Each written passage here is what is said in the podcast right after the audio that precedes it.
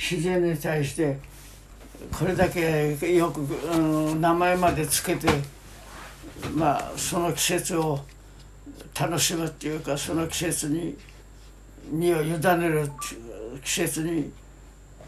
何て言うかな、逆らわずにやっていこうっていう、ね、季節をともにくし、なかなかねすごい知恵ですね、これな。生きていく上の知恵であり、またあれだ、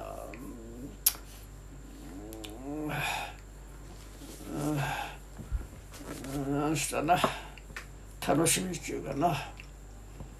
よく考えたよね、しかしね、そういうふうに季節を表現していくっていうのは中国人のさ、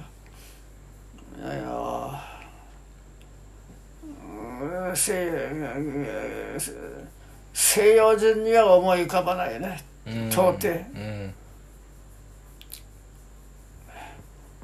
西洋人なんかに思い浮か